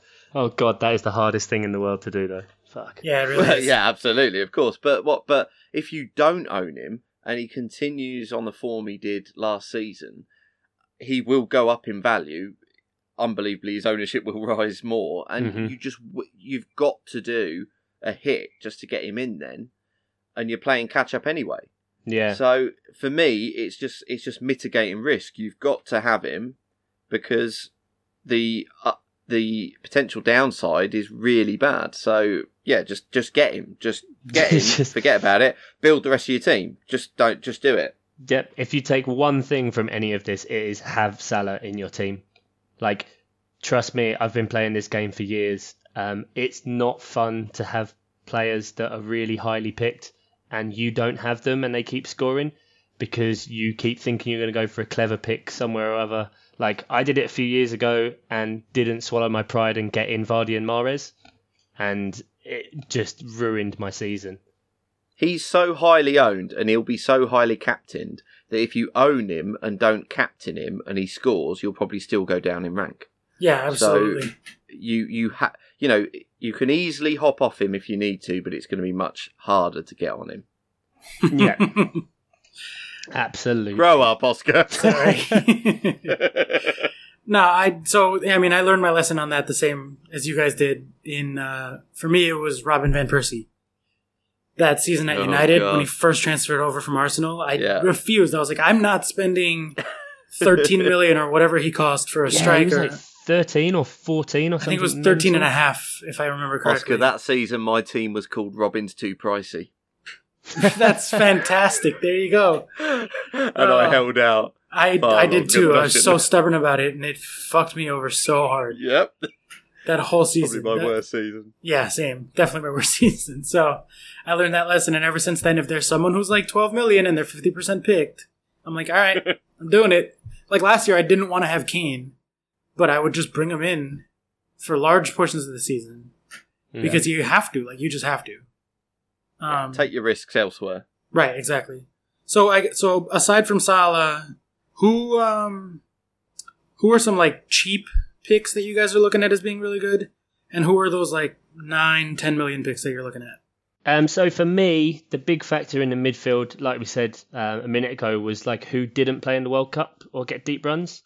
So before I put Salah in, the first two people in my team were Mkhitaryan and Sané, um, just because they've both had the summer off, um, and they're looking they you know they're looking very likely to be having starting berths for their teams. Um, Mkhitaryan, I think, is criminally underpriced at seven million as well. Um, so, you know, if he doesn't perform massively, then you're not worried too much about his price tag. But if he goes off, like he could Yeah. go absolutely mental and be such a good value pick, um, I think, for his price. Um, Sané, obviously, we all know what Man City can do. And compared to, you know, he's he's 0.5 more than Mahrez, but he's 0.5 less than KDB, and he's amazingly one and a half million less than Sterling which I think you know Sterling. It was lovely last year, mate, but uh, see you later. Like, Yeah, I- I he's can't way overpriced myself- this year.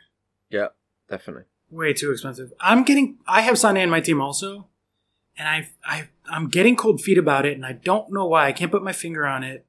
I think maybe it's because I drafted Mahrez last night, and so I've just spent the last 24 hours talking myself into him being a regular starter because of that auto draft computer pick. yeah, Um, but the more I look at Sane, the more I'm like 9.5 million for someone who I don't know is necessarily starting every week, especially once everybody's back and healthy for City. That's Mhm. like Yep. a huge investment. And now you just said Mkhitaryan for seven. I'm like, he is not 2.5 million worse than Sane is. Turn a 5.0 midfielder into another 7, 7.0 mid, 7.5 midfielder. And I don't know. I'm just talking myself out of Sane right now. And I don't really know why. I, I haven't seen a lot of teams with him in, like on Twitter and stuff. I've really I've not seen Sane in a lot of teams. Not that that necessarily means anything, but No, it's 16 percent picked. really, Yeah. okay. So among the sort of FPL Twitter community, he, he doesn't seem to be a name that's bandied around a lot. Anyway, No, and you compare it with Mkhitaryan. Mkhitaryan's 15.1. Wow, yeah. So Okay. that's so really that's a close. huge differential right there. So yeah, so as I mentioned, um, going with Salah in the midfield, and then kind of I step my midfield down. Sané, who more and more now looks like he's going to bite the bullet tonight. Um, Who you who are you going to drop him out for then? oh, I'm probably dropping don't. him out too. that- we don't have enough time. I could go for hours. I'll just start. I'll just start browsing now, and then we're going to be recording for five hours. Then I've got Mkhitaryan at seven million, and then I've gone for two kind of who I think are going to be high upsides, uh, potentially picks from um, the promoted teams. So I've got Helder Costa from Wolves because it looks like he's still going to be um, starting in their team, potentially on the wing. Um, but you know, I, I like I said before, um, I can easily drop him out for someone else should I need to. And then I've gone for Tom Cairney for Fulham because he seems to be a kind of more of a pivotal playmaker for them uh, in recent years. And for five million, like they're not too bad. Um, if you go, if you drop to 4.5 in midfielders, like you're going off a cliff, and you're not really going to find anyone there. So just a quick one because I, I think you can talk for ages about this, and I, I largely find it boring. But because of the midfield you've said there, are you playing a four-three-three? Um, it can kind of rotate between three, four, three. I do have three starting forwards basically. Um, Okay. Could go between three, four, three, or a four, three, three. Um, Okay. obviously, if Wolves and Fulham's fixtures aren't great, then it still leaves me with a strong, uh, strong Yep. midfield. Um, potentially Yeah. three, five, two as well. I'm looking at the same thing, three four three, sometimes a four three three, because I have a Fulham and a Wolves midfielder also. Um, although I have Schürrle and Ruben Neves, um, and then my other good midfielder, um, and this is a probably a homer pick, um, but I do think it's someone who's going to go under unnoticed, and that's Pedro at six point five. Um, he has been pretty good in preseason. Willian has only featured in a couple of things. He came back late um, because of the World Cup. And I do think Pedro is going to be the preferred starter, at least early on. And at 6.5, having a Chelsea winger who can score quite a few goals when he's playing regularly. Um, and I'm keeping that 1 million in the bank in case I want to turn him into Bernardo or Mkhitaryan, I guess would be a good option there. Um, Okay. in case that doesn't pay off, that's a little bit of a sort of a punt I'm taking. He is another one I have seen in no teams. I, it sounds like Oscar, you're either going to fly or you're going to crash and burn. Yeah, so I I did not go specifically. I didn't look at Twitter and I didn't really look at a lot of articles when I built this team. I just looked at the player list and I was like, "Yep, these are the guys I'm picking." Um, there were a couple of guys where I was like, "Oh, I need some random 4.5 defender." Let me go on like Fantasy Football Scout and see who they say are the good 4.5 defenders or whatever. Mhm. For the most part, I just picked this team off my gut. Um, Fair enough. Because again, I'm just trying to have fun with it this year, so I'm kind of Yeah. I'm enjoying it. there's nothing worse than one thing I will say as well. Like you said before, if you overthink it, or you start to ask different people for advice, or you start to go if exactly off of what a certain page on Twitter does says, tells you to, it's just not going to be as fun because ultimately it's not you playing. If something goes wrong, people and it, it happens because you can see it on Twitter because it can be a horrible place. You know, people getting angry at other people saying, "Oh, you gave me a shit tip." You know, it's like make your own pressed- uh, decisions. Exactly. And you you can live with save it. team on it, didn't you? hmm Yeah. Or you absolutely. didn't, or you forgot to, like some people say they did. Anyway, let's not get into that. But um, Ian, how about how is your midfield rounding off after after Salah? So yeah, just to give you a wider like um, a wider context, I have taken FPL very seriously in the last few years, and I do feel like I want to have a bit more fun with it this year. So I've spent a bit more on goalkeepers, and I have spent a bit more on midfield, and I've tried to go a little bit left field, other than Salah. So Salah's not going anywhere. Bang down the middle. Yeah, my second second most expensive midfielder is Sanchez. Um, wow. I have not seen him in a great deal of teams. He, as we we spoke about before, he's had a break this summer, which he has not usually had. I think he could go, he could go crazy this season. So I've got him. Third is Mahrez. I think I think he will play enough to justify him. Uh, Hey. Nine million. yeah, I thought you'd be happy with that one. Yeah. Um, so that's my sort of big three in midfield, and that's quite expensive. But I'm every time I build a team that doesn't have them, I'm like, oh, it doesn't look as fun. So I, I want Yep. those three. And then my fourth midfielder is a nostalgia pick. I've gone Sigurdsson. It could be a really good pick, like if Everton go off. I like their opening fixtures, and everyone else has gone Richarlison. Yeah, everyone has had So- Richardson. Exactly. So now, you know, I know I'm exposing myself to risk by going differently with Sanchez, Mahrez, Sigurdsson, but I feel like playing a little bit less conservatively than I have been. So Sigurdsson's uh, my fourth midfielder, and then yeah, I've got a cheapie in fifth. I've got uh, Watford's Hughes, who I don't really know a lot about, but uh, And then Milky Bar Kid. is he Well, just Google him. Just Google him, and you'll you'll see. what I mean. okay? I'll do that. Okay. So wow, so you do have quite a lot of money in your midfield. yeah, makes you wonder wh- where I'm losing money, doesn't it? We can't sit on the edge of our seats anymore, Ian. Tell us what is your front line? So my front line is cheap because my midfield and my goalkeepers are expensive. So I've gone for a front line of Arnautovic, Mitrovic, and Zaha. Oh, I thought it was going to be three itches then. no, sorry, no. Is there another one? Shit. Um, so yeah, no Aguero, no Aubameyang, and I reserve the right to change that. But Mhm. at the minute, all of those three look great value, really Yeah. good value. Yeah, So it, I could I could have a I could have two premium forwards and one of those, and then really like pare down my midfield, or I could have one of them. But then if they're such good value, and I genuinely think all three of those at that uh, because Arnautovic and Zaha are seven, Mitrovic is six point five. I think they're really good value. So I just want all three of them, and then I'll spend the money in midfield and have a bit of fun with it. And Yeah. I've not usually done that, but yeah, I'm I, I look at that team and I think that that looks like death or glory. I fancy Yeah. it this season. my only concern is you're locking yourself into having budget forwards at that point. Yeah, yeah. Like, it is a concern. if You're absolutely You right. change yeah. your mind on that, it's going to take two or three Yeah. moves to bring in Aguero or bring in Kane after August is done or whatever. That's what a wild card's for. Oh yeah, fourth week wild card. Yeah, but Yeah, pulling the trigger on that second week wild card. Yeah, I've done that so many years. I can't even tell you. Oh, like eight weeks of poring over spreadsheets and picking up and dropping players to then go wild card. Yeah, turns out I don't have any starters. So Yeah, but you've got it to use. So yeah, if if this is an if this is just an absolute nightmare, then yeah, I can always wild card. But uh, yeah, I fancy having a bit of fun with it this year. So I've um, gone a bit crazy with my forward line. I, I actually really like your team because I have two of the same three forwards. I have Okay. Arnautovic and Zaha. Um, Yep. And then I have Aguero as my third because I generally live by the rule of if Aguero is healthy, you got to have him in. Um, Yep, not a I bad just, rule to live I by. just love Aguero on fantasy. I, Yeah. He's won me a couple of draft leagues. Just love, love, love Aguero. Yeah, Um, he's he's a great player in that way because you know if he's fit, he's going to score points. And then the great Yeah. thing is, like, if he's going to be injured for four weeks, just dump him. And then the second you see him come back, just bring him straight back. Exactly. Yeah, that's exactly what I always do. So if you look at his um, rankings last year for forwards, he was the fourth highest scoring.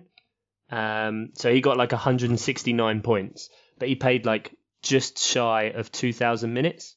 You go 12 points up to Firmino, and he played 800 minutes more. Yeah. So nearly like nine games more yeah, yeah. Firmino played, and he only got 12 points. So Aguero's playing Yeah. less, but he's so explosive that you know he's just going to go off if you have him in. So I, I can agree with that, and I have him in my team for that exact reason. Yeah. Yeah. Oh, he's a great pick, no doubt. Yeah, absolutely. He's fantastic. It, it pisses me off that they don't have points per 90 as one of the things that you can sort by. Yeah. They have points per game, but that's stupid because if a guy comes off the bench and gets two minutes, that counts as a game, as much as a full Yeah. 90 does. They should just make it points per 90 because then you actually get a sense of how good they are. But whatever. Um, that's just a stats complaint. um, just listening to you talk, Simmers, I am considering um, downgrading either Arnautovic or Zaha to Mitrovic, so Yep. that, that if if it's either one of them, I think it would probably be Arnautovic. Um, so that then I can turn Sane into Sanchez. Um, because I also Right. remember spending a solid hour being like, how can I get Sanchez in this team? Um, and I was going back and forth between Salah and Sanchez and never even thinking about moving Sane. But Yeah. now I'm kind of switching on that and I'm like, well, I'm going to keep Salah in. Do I try to turn Sane into Sanchez? And that might be one way to do it, is to It- downgrade. it- I mean, I'm being slightly swayed by the fact that obviously the first fixture is Man United Leicester on the Friday night, and I know if Sanchez goes crazy, I'll be close to number one. That's all I need. yeah. Game week one, game Throw the one. armband down. so you're for sure. captaining it. You're, you're putting the armband on. No, of course I'm not. I'm fucking putting it on Salah. I'm not an idiot. I did say there's no obligations, but you're going to put the armband on Sanchez, right? No, of course not. Yeah, can we get that on the record? That's got to be it. It, it is so. Definitely. no.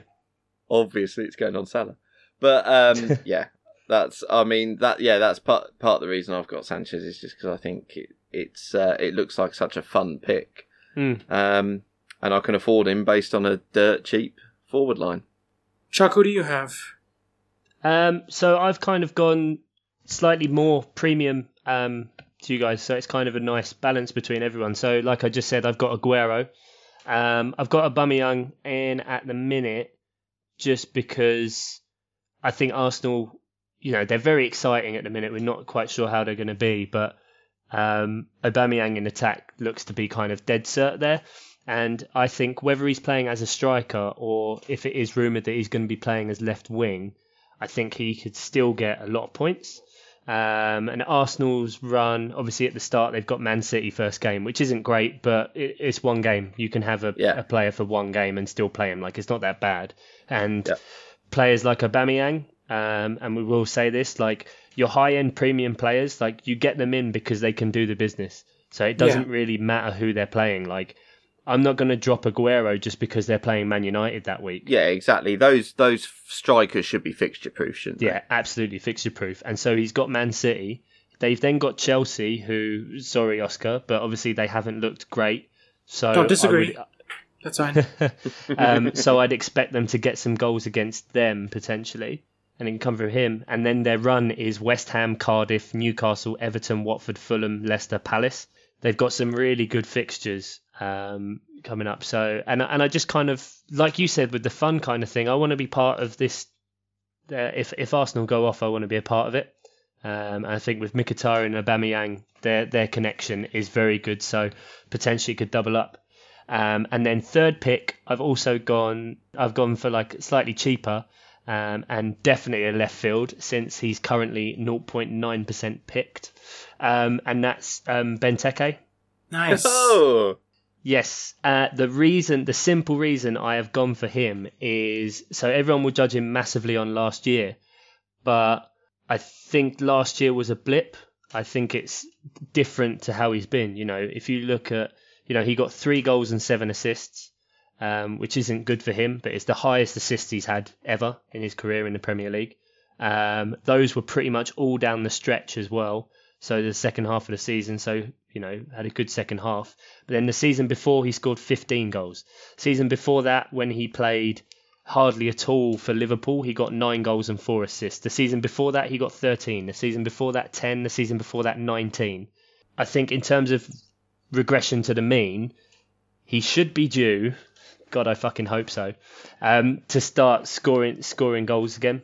Um, and I think in preseason he's looked very very good. He's fitter than he's ever been. Um, he's just good, and I like him. Same reason, like I like having him in my team. So I've gone for him ahead Yeah. of Zaha. Um, just for here's the another one. point If he scores, you will fly up.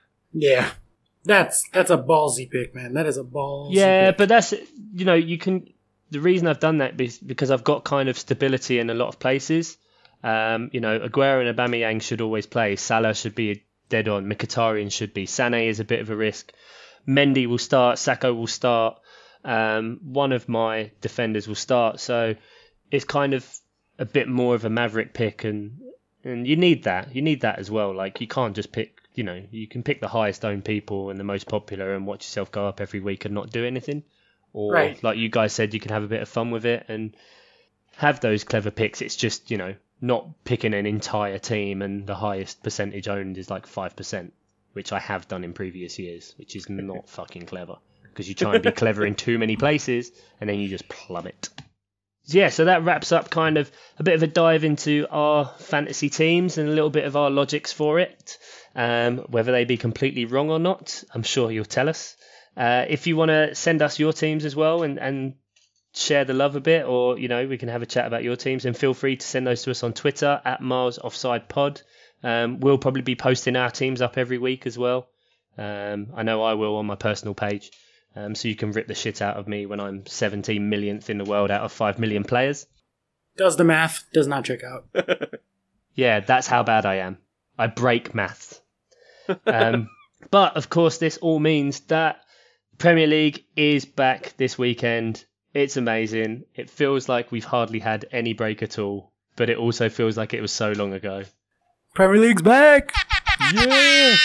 Kick off. kickoff Friday night kickoff. Not a fan. Just going to say right now, not a fan. No, Let's move past me it. either. Not a fan. Friday night, Monday night, both shit. Um, Yep. Start off with Man United Leicester. Then on the Saturday, we've got Newcastle Spurs, Bournemouth Cardiff, Fulham Crystal Palace, Huddersfield Chelsea, Watford Brighton, Wolves and Everton. Then on the Sunday, we've got Liverpool West Ham, Southampton Burnley, and Arsenal City. Any fixtures in particular stand out for you? One one that you'll definitely be keeping an eye on this weekend, guys? Um, well, for me, I'm going to be in Paris sightseeing with my beautiful wife, so won't actually get to watch any of the opening matches, but I will obviously read up as much as I can about Chelsea's performance against Huddersfield. And if I can catch the highlights when we get back to the hotel of Arsenal Man City, I think that is the standout fixture of the weekend. I think that should probably be very fun to watch. Arsenal get destroyed by Man City because it's always hilarious when Arsenal get destroyed by anyone. For me, I think just because uh, you know, again, Arsenal Man City, obviously, um, but I think for two kind of unknowns, I think the Wolves Everton game is quite interesting. I think Hmm. just to see because Wolves again, obviously, you know, they just signed Adama Traore. Potentially, by the time you listen to this, they will have signed Leander Dendoncker as well. Um, they've signed pretty much every Portuguese player, um, all for very, very cut price budget prices. Let's not get into it. Don't pull at that thread, guys. Um, and Everton, obviously, are out of the Allardyce and Koeman shadow, and now with Marco Silva, um, who is obviously a very attacking manager. So I think that one could be quite interesting. Yep, and you didn't say it, but I'm also gonna try to at least keep up with Fulham Crystal Palace because I think same as Wolves, Fulham have made a lot of very interesting moves this summer. hmm Um, especially my boy Andre Schürrle, former Chelsea boy, uh, German That is a as well. buy. So Yeah. it was a great purchase. Yeah, exactly. So I'm gonna see how that goes. Obviously, Palace is your team, so I have somewhat of a vested interest in them doing either poorly or well. I haven't decided which one I want more, but I certainly care about the result one way or another. So So, were you watching a stream of Peterborough Bristol Rovers? Were you? Yeah, yeah. yes. Yeah, yeah. No, I, c- I, I don't couldn't- even think I, couldn't could get, get, that if I wanted to. No, I was on a train and it didn't have Wi-Fi. Um, Uh, what a nightmare for you. No, it was awful. I had to just follow on teletext. Um, One for the teenagers. absolutely. Yeah, we've done teletext and telegraph fantasy. There we go. One for the old timers there. yeah, quite. Cashing in on that silver dollar. Um, so that wraps us up really for this week with uh, talking about fantasy sports and also the upcoming games. Um, the one last game that you guys can get involved with that we still have going is our Predictor League. So we're up to about 10, 11 entrants right now, and a few more people I'm still waiting on their team sheets back. So all you have to do is send us your picks, 1 to 20, of how you think the league's going to go this year. Um, we'll enter it into a spreadsheet and we'll keep track of that and keep posting that throughout the season. Um, like I said, we will be keeping that open until the end of the international break. So, for those of you who follow fantasy football, that's game week five. For those of you who use the Gregorian calendar, that will be uh, Saturday the 15th. Um, is it Gregorian calendar? I don't fucking know. That sounds Um, right, doesn't it? Sounds good. Sounded good. Should have just left it. Bollocks. Um, so yeah, 15th of September. Like we said, either email us at milesoffsidepod at gmail.com or send us a DM on Twitter at milesoffsidepod. Yeah, and just for as a little bit of admin as well, Oscar, as we've mentioned a couple of times, is on his travels. and uh, we are hopefully going to meet up with him. So, in but instead of recording a podcast, we're probably just going to get drunk. So, uh, it may not be until after game week two that we pod again, just to let you know. So you're not expecting anything from us. But also, I mean, we might release something on the day that Oscar is over. That's just recorded on my iPhone. Sorry about that. How many times I got to tell you to stop sending out our private videos that we record together? I fear for our Twitter feed that day, Oscar. but I'm, I'm very excited to get to hang out with you guys in sunny old London. But anyway, that that's us done. So, like we said, best of luck in your in your fantasy seasons, um, in, with your FPLs, and if you're doing drafts, and also to all your respective teams. If you are an American listener and you have uh, picked a, a, team that you're going to follow for this the year, then get in touch with us, and and we'll kind of try and name drop that a bit as well to see how you're getting on. And yeah, so we won't be back next week, unfortunately, but we will be with you the week after that to kind of review the first couple of game weeks of the football calendar. Premier League is back, boys. Come on. Woo! Woo! Thank you very much for listening, guys, and goodbye.